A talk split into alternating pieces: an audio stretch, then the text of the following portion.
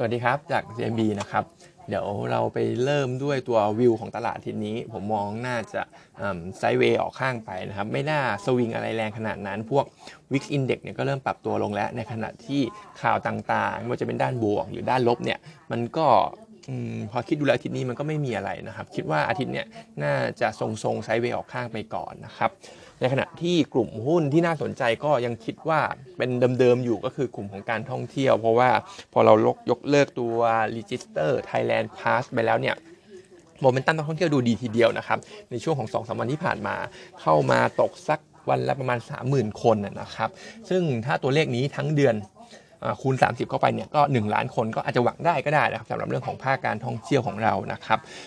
ตัวหุ้นเนี่ยมองถ้า trading CENTEL เนี่ยน่าจะโมเมนตัมดีครับกราฟเทคนิคก็ค่อนข้างดีนะครับ trading ผมก็เลยจะเลือกไปที่ CENTEL นะครับแต่ต้องยอมรับว่า CENTEL เนี่ย valuation ถือว่าค่อนข้างแพงแล้วนะครับในขณะที่ laggard หรือว่า value หน่อยเนี่ยก็อาจจะเป็นเลือกตัวของ AWC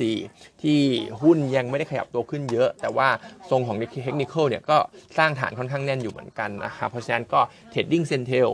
value AWC นะครับ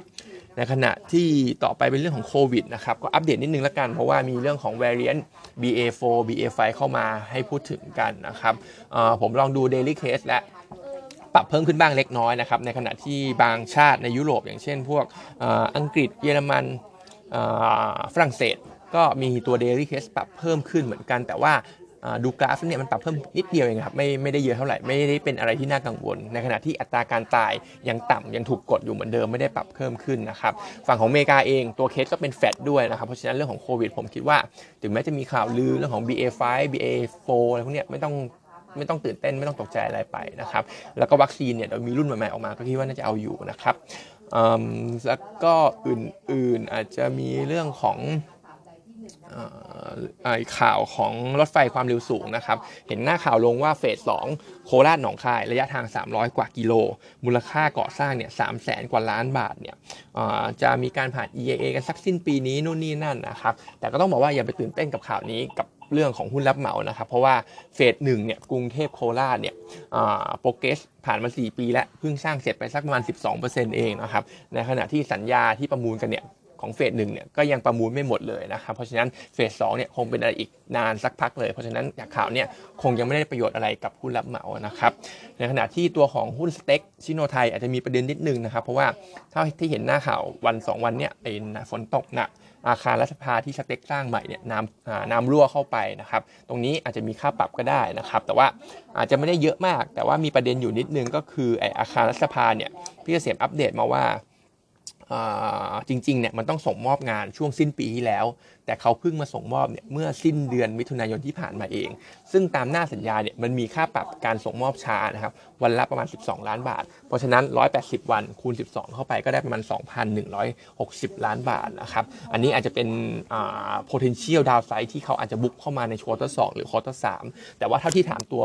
IR หรือว่าทางบริษัท STEC ดูเนี่ยเขายังไม่ได้พูดถึงเรื่องนี้เท่าไหร่นะครับเหมือนพยายามเลี่ยงๆอยู่ แต่เรามา FYI ไว้แล้วกันว่าอาจจะเป็น potential downside ให้กับตัว STEC เขานะครับเพราะฉะนั้นหุ้นตัวนี้ห่างไปก่อน ถ้าจะเล่นรับเหมาเนี่ยไปที่ CK ดีกว่านะครับเราเป็นเรา prefer แล้วก็เป็น top pick ใน CK มากกว่านะครับ ในขณะที่กลุ่มอิเล็กทรอนิกส์ก็มีข่าวนิดหน่อยเกี่ยวกับเรื่องของบริษัทไมคอนที่คล้ายๆ TSMC นะครับแต่ตัวเนี้ยเขาเป็นบริษัทใหญ่อยู่ในทางอเมริกา ก็ออกมาเตือนเรื่องของภาพรวมอิเล็กทรอนิกส์ในช่วงครึ่งปีหลัง ว่า demand เนี่ยมันจะ weak ลงนะครับโดยเฉพาะตัว PC แล้วก็สมาร์ทโฟนนะครับซึ่ง analyst ไม่ได้แปลกใจอะไรนะครับจริงๆ เนี่ยเขาเหมือนจะบอกว่าไมคอนเนี่ยออกมาพูดช้าไปหน่อยด้วยซ้ำเพราะว่าตลาดน่าจะ factor in เรื่องของความ soft ลงของทาง demand อิเล็กทรอนิกส์ไปเรียบร้อยแล้วนะครับแต่ว่าก็จากหน้าข่าวตรงเนี้ยตัวของ HANA ก็อาจจะยัง perform ไม่ดีนะครับเพราะว่าเขามีสมาร์ทโฟนค่อนข้างเยอะ แต่เนี้ยก็เป็นสิ่งที่เราพูดมาอยู่แล้วว่า HANAกว่างบจะเริ่มกลับมาดีอีกครั้งหนึ่งเนี่ยอาจจะต้องเห็นหลัง quarter สามปีนี้เป็นต้นไปอะไรประมาณนี้นะครับ เพราะฉะนั้นกลุ่มอิเล็กทรอนิกส์ถ้าจะเล่นตอนนี้เราก็ยัง prefer ตัวของ KCE กับ Delta เป็นหลักนะครับในขณะที่ paper ของเราวันนี้นะครับก็เริ่มด้วย TU นะครับ TU เนี่ยพรีวิวควอเตอร์ส core profit เนี่ย1,500 ล้านบาทติดลบ 34% year ติดลบ 10% Q นะครับ ซึ่ง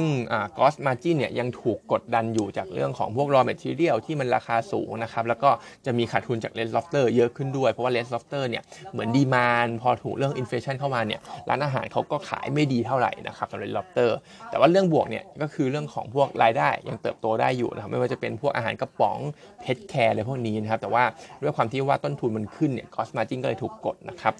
ทีนี้ถามว่าจะกลับมาเมื่อไหร่ก็มอง quarter สามน่าจะเริ่มเห็น Q on Q เนี่ย improve ได้แล้ว เพราะว่าตอนนี้ราคาปลาทูน่า ก็ต้องบอกว่ามัน drop ลงมาจาก peak พอสมควรแล้ว แล้วก็กลับเข้ามาอยู่ใน range ของอ